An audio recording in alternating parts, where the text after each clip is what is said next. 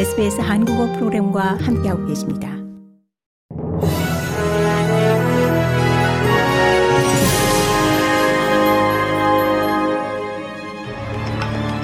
(2023년 12월 28일) 목요일 오전에 SBS 한국어 간추린 주요 뉴스입니다.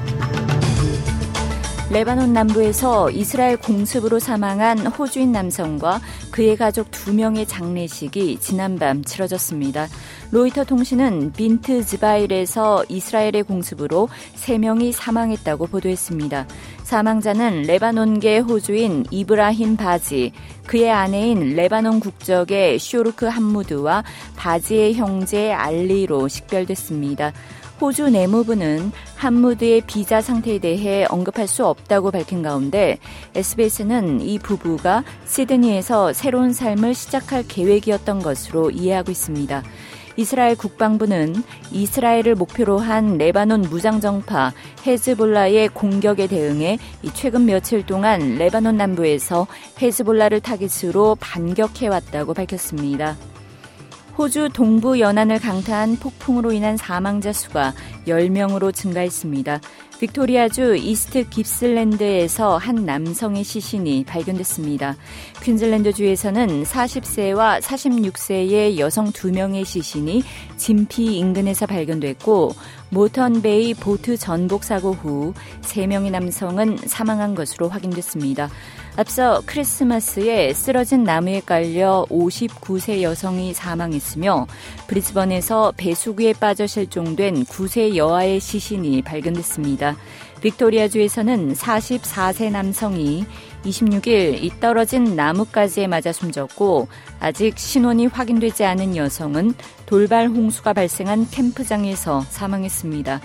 카타리나 캐롤 퀸즐랜드 경찰청장은 위험한 상황이 계속되는 동안 당국의 지침을 따라줄 것을 촉구했습니다. 뉴사우스웨일즈 남부 연안에서 바닷속으로 휩쓸려간 남성에 대한 수색 작전이 재개됐습니다.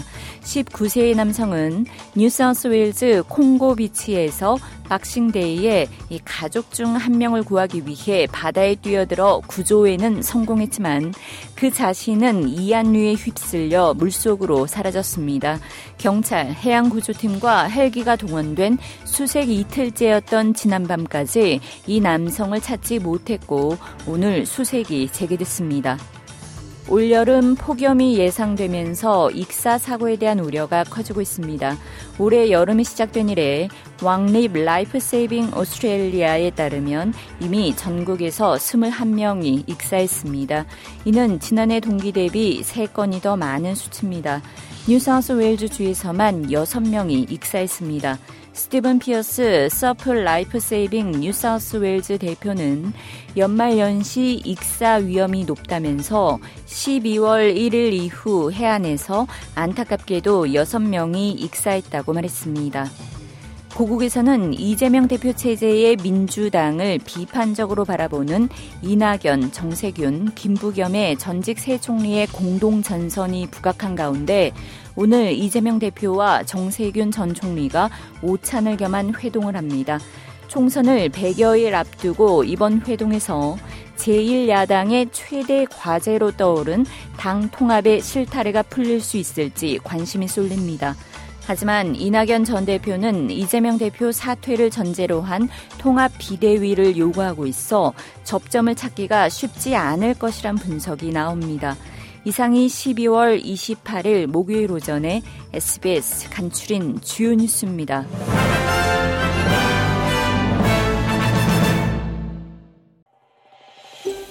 더 많은 이야기가 궁금하신가요? 애플 포드캐스트, 구글 포드캐스트, 스포티파이 또는 여러분의 포드캐스트를 통해 만나보세요.